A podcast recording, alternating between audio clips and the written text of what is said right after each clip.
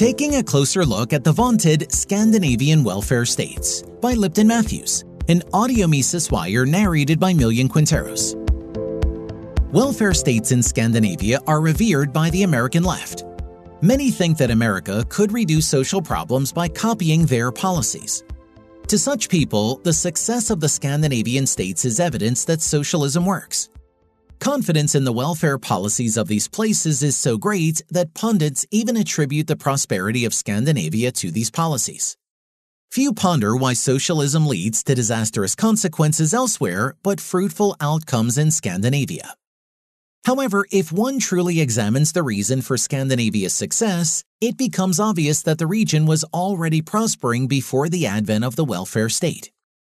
Countries like Denmark and Sweden experienced considerable increases in living standards and economic growth before launching welfare states. This occurred because they pursued phases of pro market reforms during the 19th and 20th centuries. In the 1940s, Denmark was already outperforming her peers. After a thorough examination, economist James Bettey concluded that Denmark owed its prosperity to trade openness and high levels of industrial productivity. Sweden's prosperity is equally a consequence of adopting pro market policies, as the scholar Nima Sanandaji observes in his book Scandinavian Unexceptionalism Culture, Markets, and the Failure of Third Way Socialism. Sweden was a poor nation before the 1870s resulting in massive emigration to the U.S. As a capitalist system evolved out of the agrarian society, the country grew richer.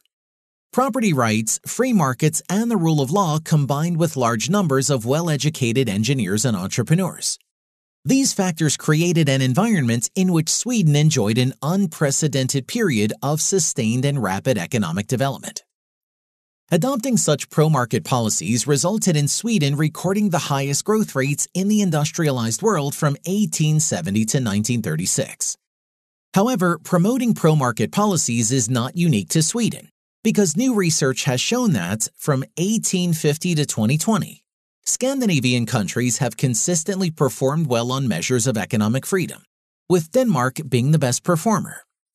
Today, Scandinavians are a symbol of prosperity due to years of hard work and strategic planning.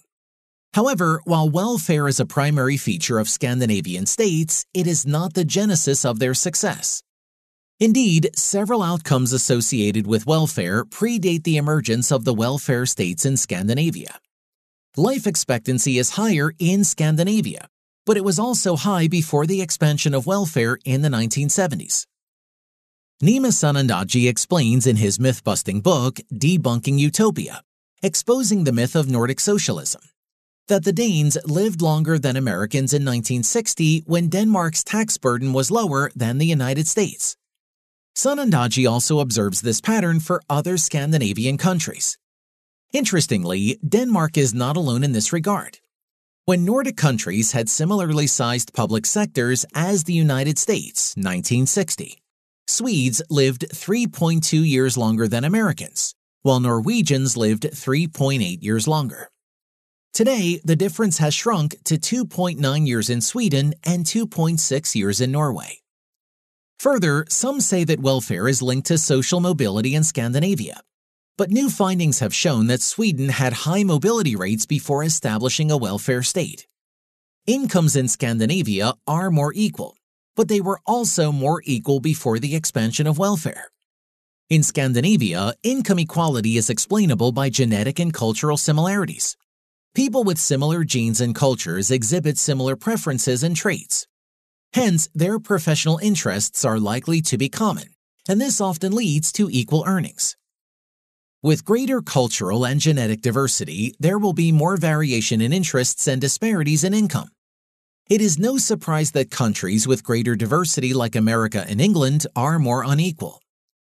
People seem to forget that Scandinavia is a trustworthy, productive, and homogeneous region. Because Scandinavians are trusting, transaction costs are lower, so it's easier to build institutions and secure endorsements for major policies.